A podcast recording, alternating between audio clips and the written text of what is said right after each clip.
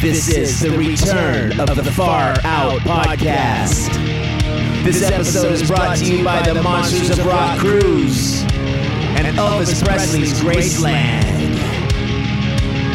Standing in the rain with his head hung low. Couldn't get a ticket.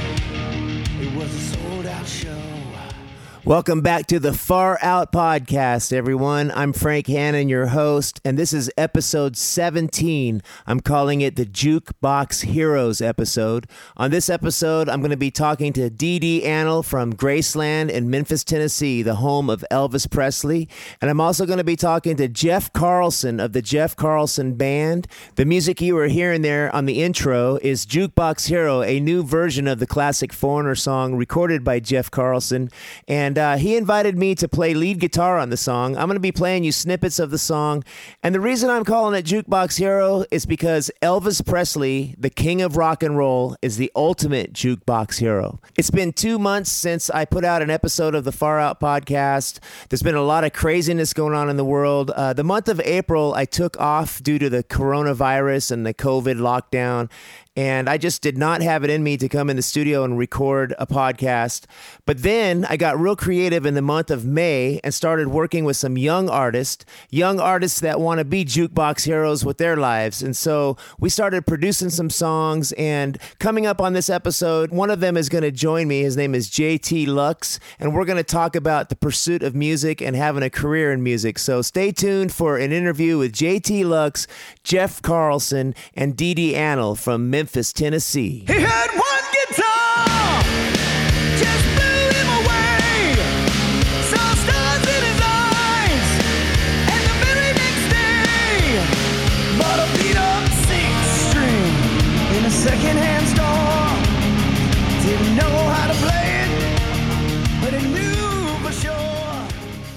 Man, that sounds killer. That's the latest version of Jukebox Hero recorded by the Jeff Carlson Band and myself playing a guitar solo, which I'll share with you here in a few minutes on the podcast. Uh, this, this episode is called Jukebox Heroes, and I just want to talk about what's been going on in the world. Actually, I don't want to talk about what's going on in the world. It's really gotten crazy. First, it was the coronavirus. Now it's all these riots and the uh, racism and everything, but I don't want to talk about that because I feel that my job as an entertainer is to take your mind away from the problems in the world, especially with music and now with a podcast. So hopefully you're enjoying this podcast. You know, I did have a pissed off fan who sent me a message on Facebook and he said that I was a horrible podcast, a real shitty podcast producer because I wasn't delivering episodes. So I guess that's good news. I guess you guys are enjoying the podcast. Um, I will try to start getting back to them more often, but I am not going to make any promises. I want to tell you uh, one of my mottos in life is don't make a promise and then not keep it. So I am not going to sit here and tell you that a podcast is going to come every week or every two weeks, even. I, hell, I don't even know when I'm going to do another one. But right now, I am making one right now as we sit here. So this one is about jukebox heroes. And what is a jukebox hero? It's a musician that inspires somebody. Uh, you know, to to choose their path in music. And the song is about a kid who picks up a guitar and becomes one himself.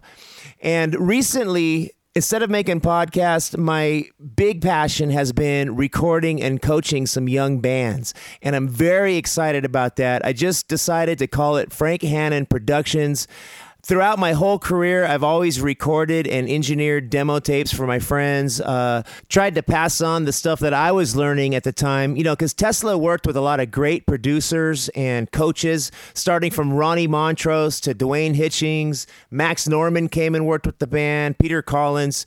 And, you know, we got taught a lot of tricks on how to write songs. I don't want to say tricks, but the art and the craft of writing songs and then ultimately recording them and making them sound as good as possible.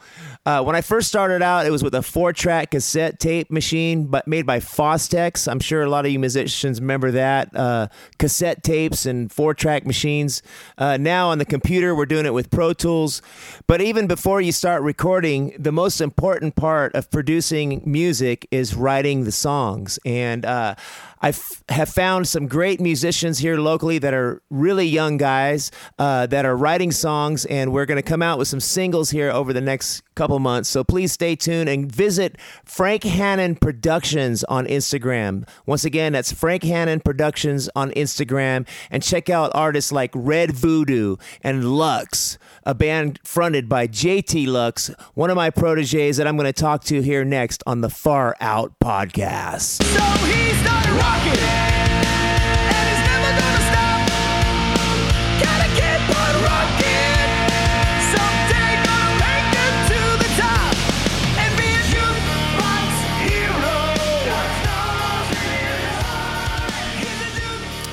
Welcome back to the Far Out Podcast. I'm Frank Hannon, your host, and today this episode is episode 17, Jukebox Heroes. And uh, what inspired me to do this was a tour of Graceland and learning about Elvis Presley, the king of rock and roll, the ultimate jukebox hero, and then my friend Jeffrey Carlson, who recorded that cover of the classic Foreigner song Jukebox Hero. Also, my newly refueled passion for producing artists, local artists that I uh, really admire their talents. Some uh, young artists. Uh, there's a band called Red Voodoo that I'm working with. We're getting ready to release a single called Rise Up. Uh, I worked with a guitarist named Austin Moe, and I've been working closely with another guitarist named JT Loux. Uh, I met JT when he was like I don't know 15 or 16, and he's he's almost uh, 21 now, not quite, and he's joining me right now in the studio. JT, what's happening, buddy? Hey man, thanks so much for having me back. I, I really enjoyed last time uh, being on the podcast. You know, you kind of pushed me to do a podcast back in the day because you're a fan of podcasts. I love podcasts, yeah. And when you uh, first brought up the idea of a podcast, I thought it would be a great idea to reach out to different types of audiences. You know? Well, it's definitely done that. Uh, there's been a lot of uh, different people who have discovered me outside of Tesla doing the podcast. And when we did the beer, and man, we went crazy last year. And you know, you've been kind of shadowing me, man. Yeah. Ever since about October, you know, we did all those shows, and the beer party was super fun too. Everything that was leading up to that, and uh, I've just had a blast. You know, looking from behind the scenes and uh, working behind you because I, I grew up a huge fan of Tesla, and I grew up a huge fan admiring your work. Oh, thanks, man. Well, speaking of work, are you starting to realize how much hard work it really is? Oh yeah, it's a grind, man. Seven days a week, especially if you wanna you wanna get anywhere, you know. It's interesting to try to be creative and mix in the element of work at the same time. Like, I've been really impressed with you and your new band and the work ethics that you guys have shown. Since January, you've come up with like eight to 10 new songs. Yeah, full, uh, you know, verse, chorus, bridge, solo, everything like that. You know, I've probably had you know close to fifty I- unfinished ideas. You know, this year. Well, you guys have dove into a rigorous practice schedule, which is essential to developing your music and becoming a jukebox hero. Yeah, yeah, yeah. It's uh, making it a full time priority has definitely been my goal this year. You know, putting in what you want to get out of it is what I'm looking at. I'm looking at it in a new light. Yeah, throughout my whole career, I mentioned this earlier that I've tried to help bands, you know, get signed, make demo tapes. Uh, local guys, you know, one of them actually was the Deftones. They came to my studio and they've had a great career. I'm very proud of the small amount of work I was able to do with them. But they're an example of a band that stuck together and worked hard. But more often than not, every band that I worked with either broke up or didn't want to work hard, you know, or screwed it up by getting high. It's tough to to keep a band of guys together nowadays. Well, back in 1989, I discovered a band in New York City, and I don't want to get too long on this story, but long story short, I discovered this killer band and I started producing their demos. We had a lot of fun. The record company that I was involved with, Geffen Records, uh, signed the band on my recommendation, flew them out to LA, and we started producing demos. And then they got all strung out on heroin and totally fucked up the whole thing. And it was a major disappointment. And it's experiences like that that made me realize, you know what? I just can't waste my time doing this producing thing anymore. But now, having worked with you and working with Red Voodoo and Austin Moe and you young guys that are really super dedicated and hungry, I'm back at it. Yeah, yeah, and I'm I'm excited to be working with you and getting your input on songs, helping out with arrangements and and hey, maybe this part might be better going before this section, you know what I mean? Yeah, arrangements of a song is the the parts is is a, a big thing. There's a lot a lot of details that people don't realize that it takes to just write one song, much less a whole album, and then going on tour and having a band. Or even like a, a one drum fill, you know, you could spend 30 minutes sitting there trying to execute a perfect fill or section going into another section, you know what I mean? So everybody, I'm talking to JT Loux, and the other thing that JT has done is he has edited this podcast a lot. Like when I go, uh, a lot of stuttering and stuff like yeah, that. uh, So editing is a skill that's important to learn. Um, there's a lot of skills in music. Uh, what else have you been learning, bro? Well, yeah, the editing was a huge part. You know, learning how to use Pro Tools with uh, making my own music. It, it allowed me to be more independent. You know, whereas before I'd have to wait to go into a studio. If I had an idea, I could just sit down and, and log it into the computer. You know, and put it into Pro Tools. You know, even if it was just an acoustic version of it that would turn into something electric, it, it was really fun to sit there. And I think that's where I learned a lot about arrangement. Yeah, so there's a lot of things to learn. I, I want to tell everybody if you are an aspiring artist, then learn every part of it. You know, me personally, I love doing live sound mixing, I love setting up lights, a stage. All of it. You know what? Uh, one time you told me something that changed my perspective was listen to the songs more. Just sit and listen, you know, instead of trying to play all the time. Sit back and analyze every little detail of it. And that really changed my perspective on how to write a song. So, coming up next on the podcast, we're going to have our guest, Jeff Carlson. And JT, you jammed with me and Jeff. What a cool guy, right? Oh, yeah, he's a great guy. Got to meet him back in November when we did that private party. Well, let's get Jeff Carlson on the phone here in a few minutes. JT, is there anything else you want to tell our listeners on the Far Out podcast? I'm I'm working on new music and it'll be out this summer, and I'm very excited to share it with you guys. Me and Frank produced, uh, co wrote everything together, so I'm very excited to showcase it. Hey, I'm excited too, man. We're looking at releasing your first single called The Eagle.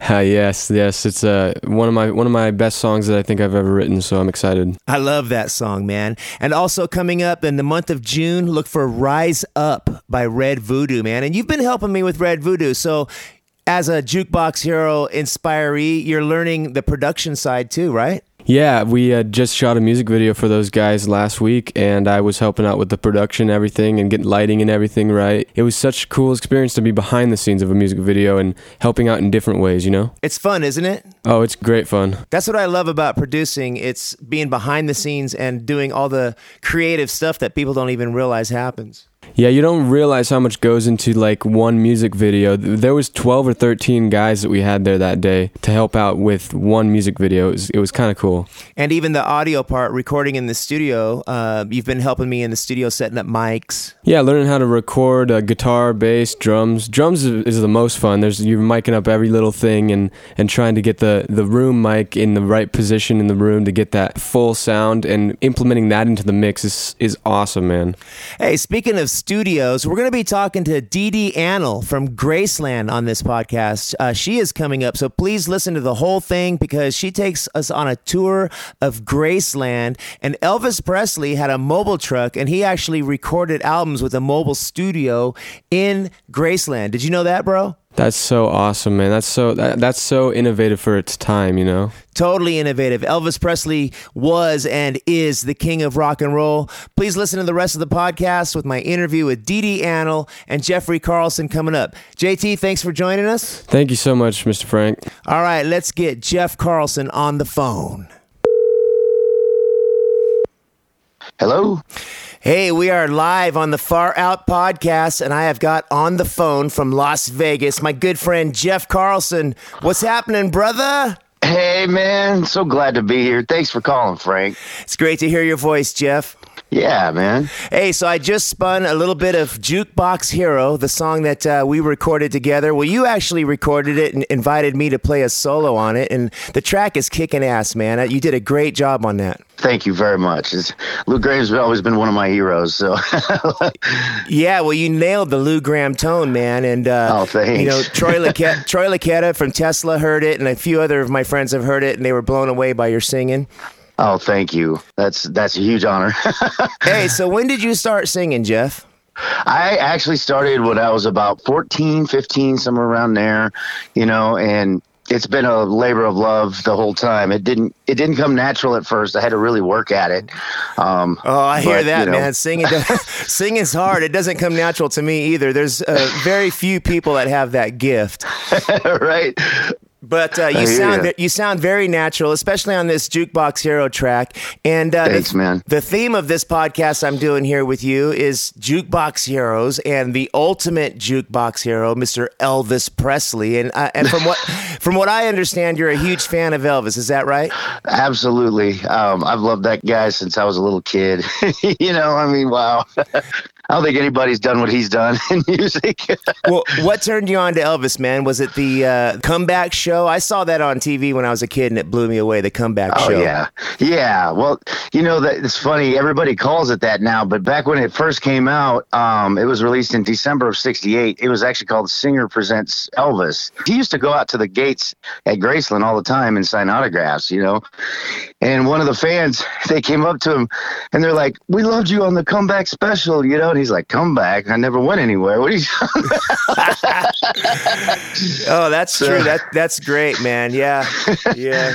So no, what? I honestly, it was. I, I'm sorry, Frank. I didn't mean to cut you off, but um, I I just want to let you know I saw the impact he had on audiences, and that was the deciding factor for me, as far as like, oh my god, he influenced a lot of people, including Led Zeppelin. I mean, you know, they were influenced. Totally. Jimi Hendrix was called the Black Elvis. Did you know that? Oh wow, I did not know that. That's cool, man. Yeah, there's yeah, I get it. There's some headlines uh, in some of the European magazines from when Jimmy came out calling him the Black Elvis. It's probably Wow. because he was, you know, gyrating his hips and flicking his tongue out and Yeah, yeah, he was the man Do- he what was he did. doing all that, doing all that sexual stuff with the guitar. Yeah. Yeah. Well, and, and also, I've never seen the female population react so strongly to uh, one guy as Elvis Presley. Wow. Ah, so now that now the truth now the truth comes out. You were 14 years old and you wanted to get some female attraction. yeah. Well, my guitar was always the calling card, you know? So- Yeah.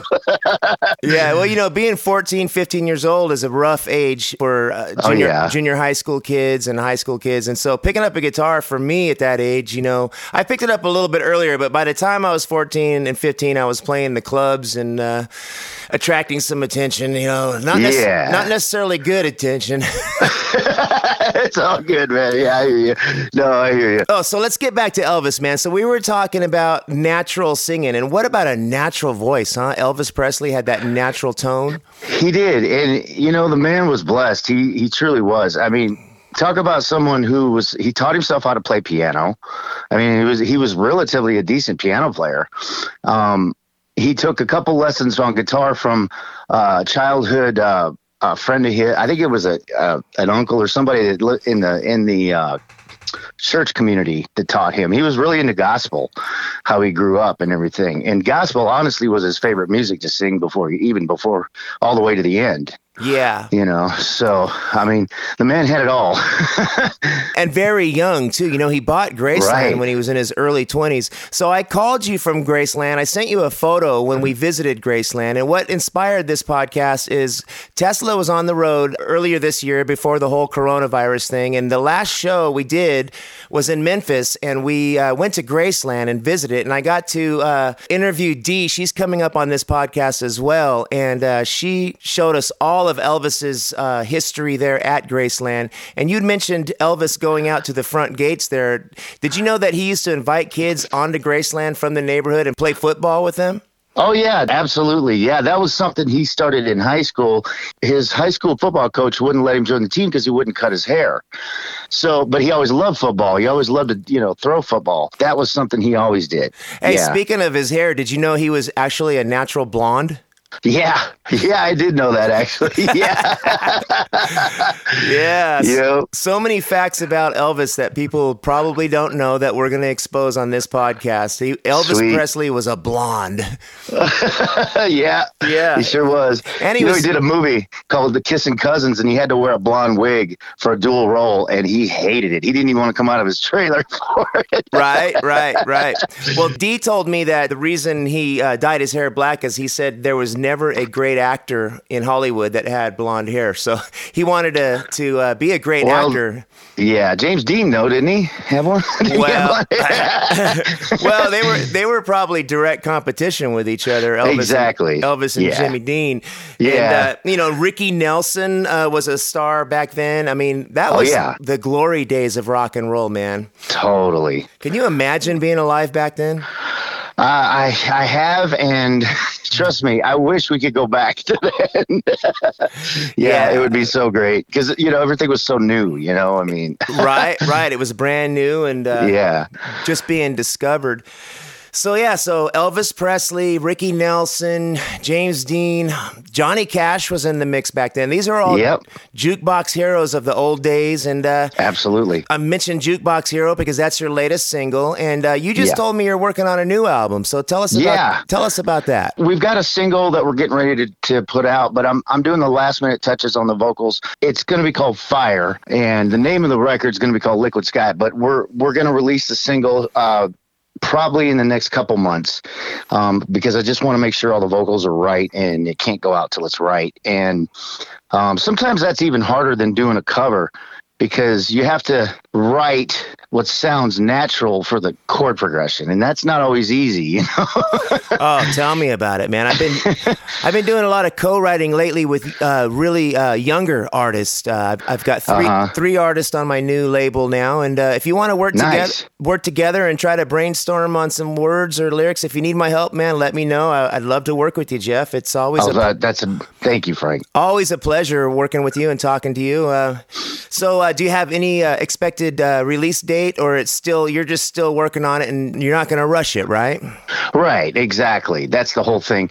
Um, I want to be sure that at the end of the day, there's nothing. I can't sit there and say, "Wow, I should have done this." You know, I'm literally exploring just about every option I can think of as far as writing goes and melody lines. You know, Yeah. before I, you know, because we did a version of it already, and it's not. Um, I wasn't happy with it. So until you know what I mean, it's the perfectionist coming out. You don't want to release something that's not like 100. percent You know, so Well, there's a flip side to that. Being a perfectionist can you can work almost too hard. And I had a manager once tell me that if you're 80% happy with an album, then you've succeeded. I like to strive for 90% at least. Yeah, yeah, right.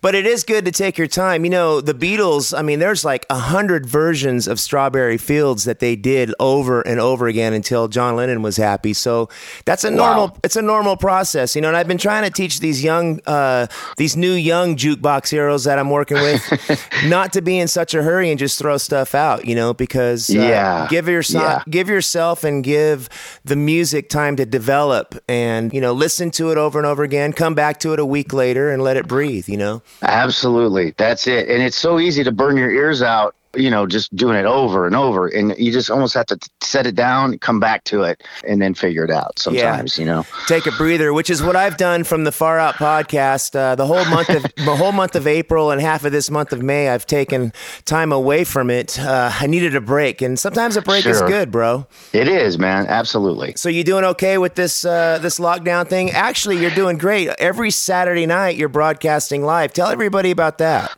Uh, it's something I started as a way to communicate with friends and family and of the of the band, a connection without having to you know, obviously we can't play yet, you know, so I'm like, well, that's the next best thing. And I mean, everybody's doing it. So I just thought, and it's grown, man. I can't believe how much it's grown. It's crazy. Well, that's I mean, awesome. I'm so thankful. so we're talking about the JCB, the Jeff Carlson Band, uh, Jeff Carlson Army on Saturday nights. Tell us the name of the show, Jeff. it's just, it's called Saturday Night's All Right for Rockin'. And it's on the JCB Army uh, Facebook group page. JCB Army Facebook group page, everybody. Yeah. Be sure to check out Jeff Carlson. He's a great friend, great singer, great musician. I met you Thank in you. Tucson, Arizona, but now you're based out of Las Vegas, which happened to be one of the homes of the great Elvis Presley. Let's get back to let's get back Yeah. to Elvis, man. I love it, man.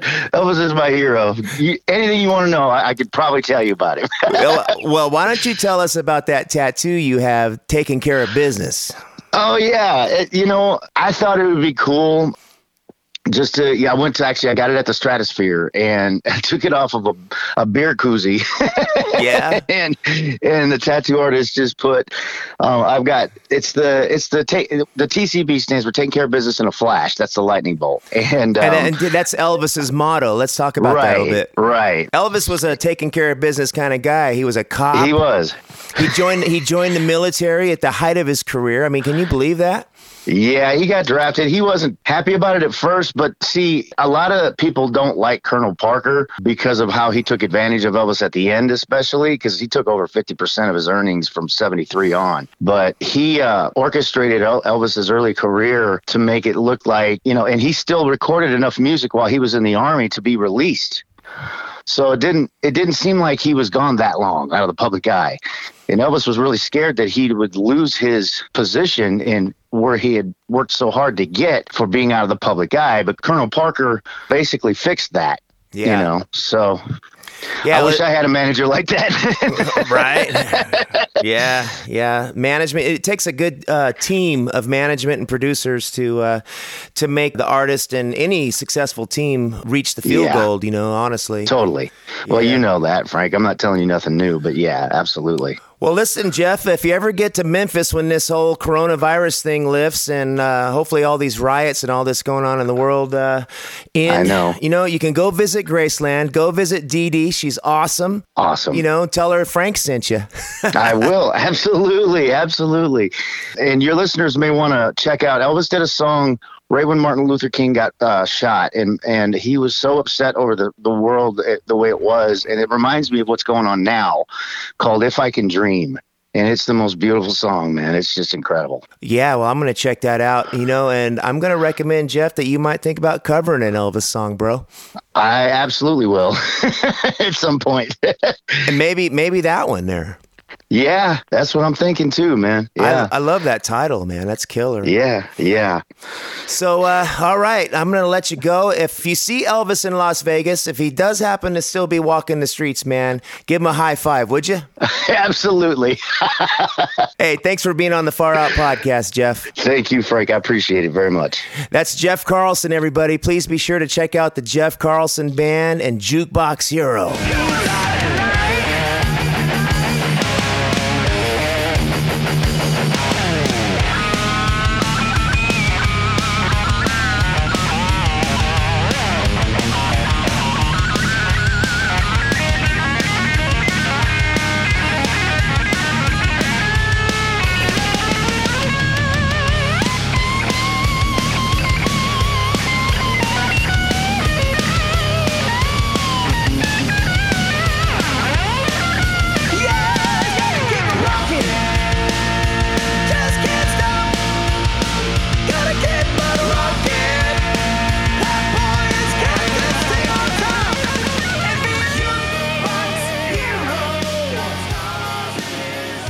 All right, that was my guitar solo section of Jukebox Hero by the Jeff Carlson Band.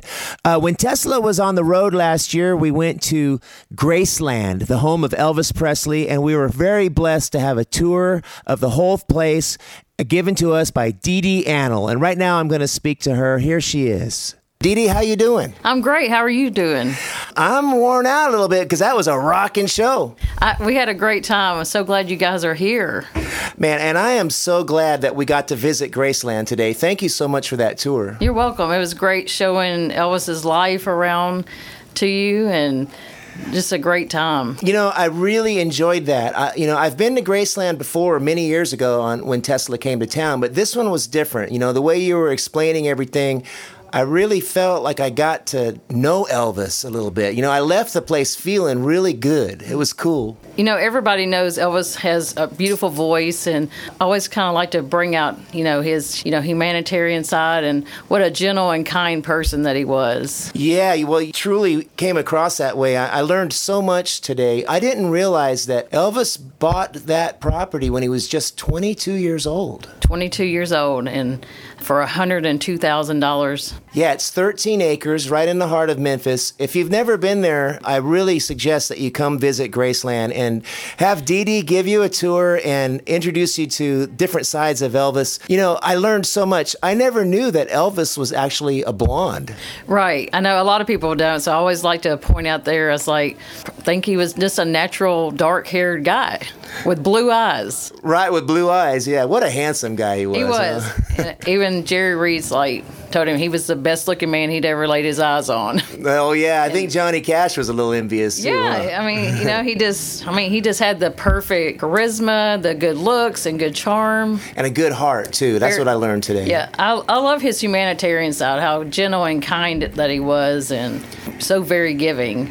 So we pulled up to the mansion today, and it was starting to get dark. We started taking pictures, and we walked in, and you pointed out the stained glass that he has in there that are gorgeous stained glass peacocks there. Tell the listeners why he had that. Well, he did own peacocks. Um, once they started seeing the reflection in the paint of one of his cars, they started pecking the paint, so he gave them a nice new home at the Memphis Zoo.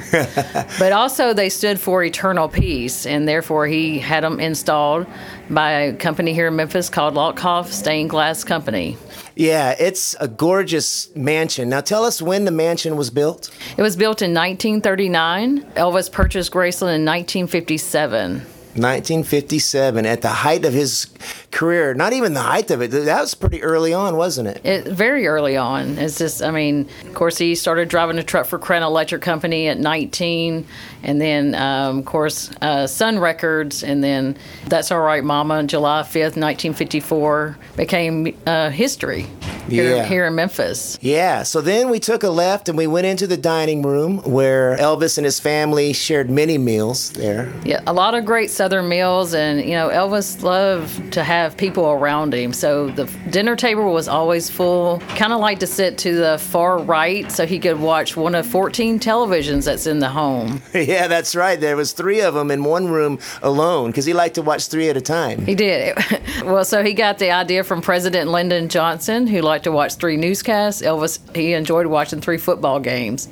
so the Pittsburgh Steelers and the Cleveland Browns were two of his favorite teams. That's awesome. I, I tell you, I, I've, I never knew so much until today about Elvis Presley. And so he was a very private guy, even though he had a lot of friends and an entourage. He did have a private side, which was upstairs at the mansion. Right. The upstairs is closed off to the public. Um, Elvis always met his guests downstairs, and And he had the little the secret window there he could peek through there. I, I was yeah, he had the uh, he had a privacy wall put in. Uh-huh. But you know, he would always meet everyone downstairs. Of course, always fully dressed. Um, you know, jewelry on. You can hear him just coming down the stairways. Some of the things how Lisa Marie remembers that.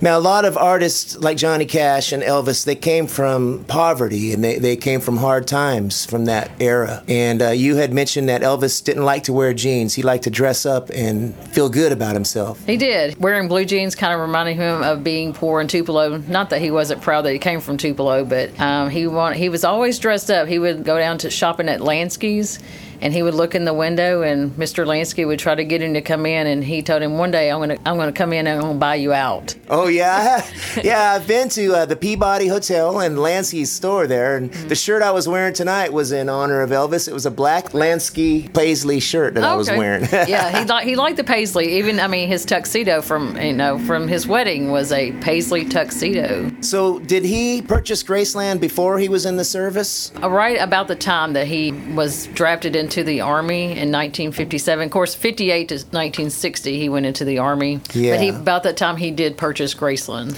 There's a great video of him in the business office area there in the back that we went, where Mm-hmm. he's talking about missing Memphis, and that was cool. Yeah, that's one of my favorite favorite parts. Is you know, someone asked me what did I miss about Memphis, and I said everything, and that was Elvis's quote. Yeah, and he also talks about making it through the military and, and not trying to, to fight it, but just going with it and being part of the team, which I thought was fascinating Yeah. because what an individual he was, and for him to learn that and to do that was he kinda- honorable. right? And he kind of put his, you know, his career on hold, and then, you know, definitely loved his country and served his country.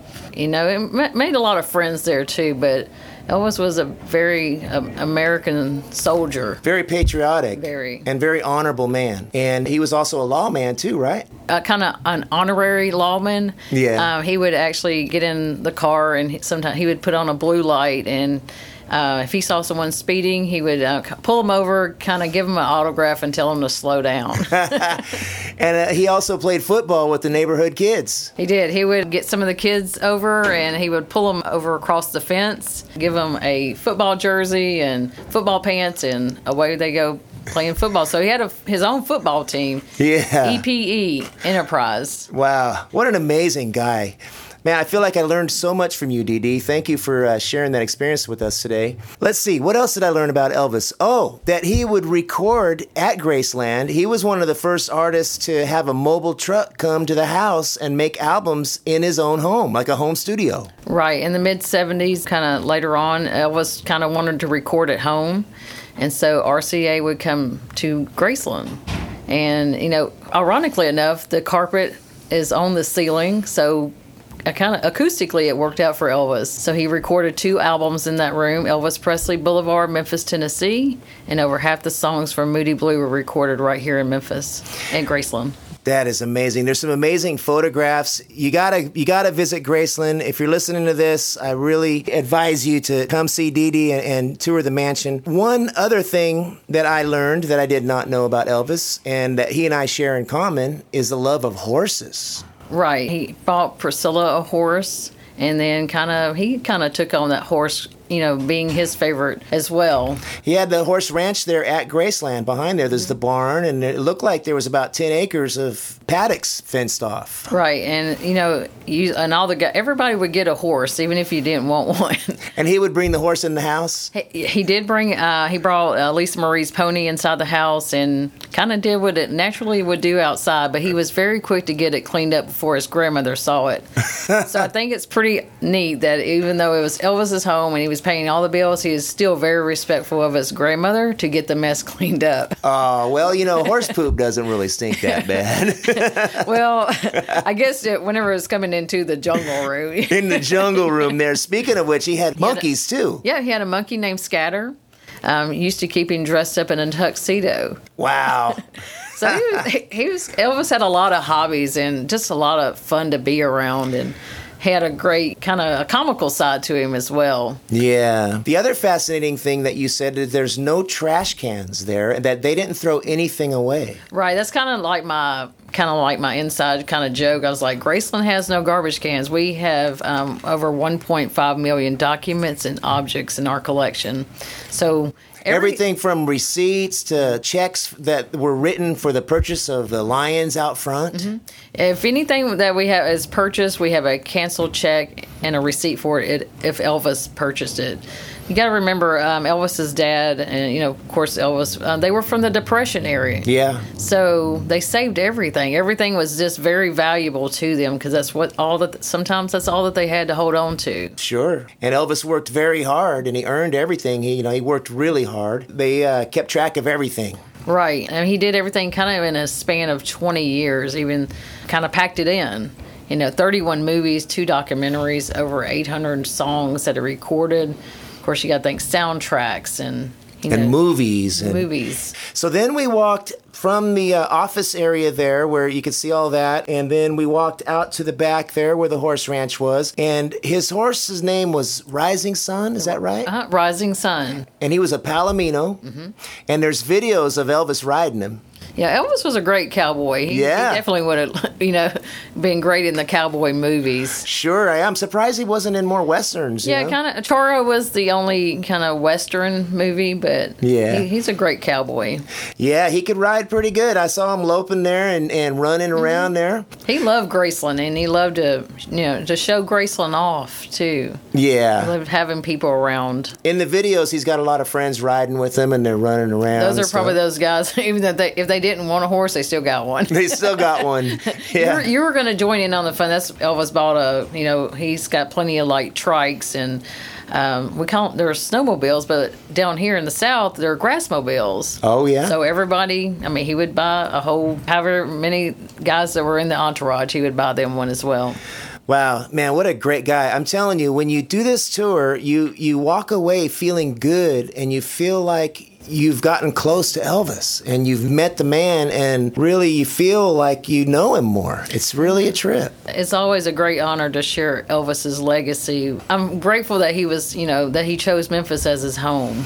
Well, I'm grateful that you took us on that tour and I'm grateful that you are on the Far Out podcast. Thank you so much, Dee Dee. Thank you so much. I appreciate you having me on. All right, that was Dee Dee from Graceland in Memphis, Tennessee, the home of Elvis Presley, the king of rock and roll. This is Frank Hannon signing off on the Far Out Podcast.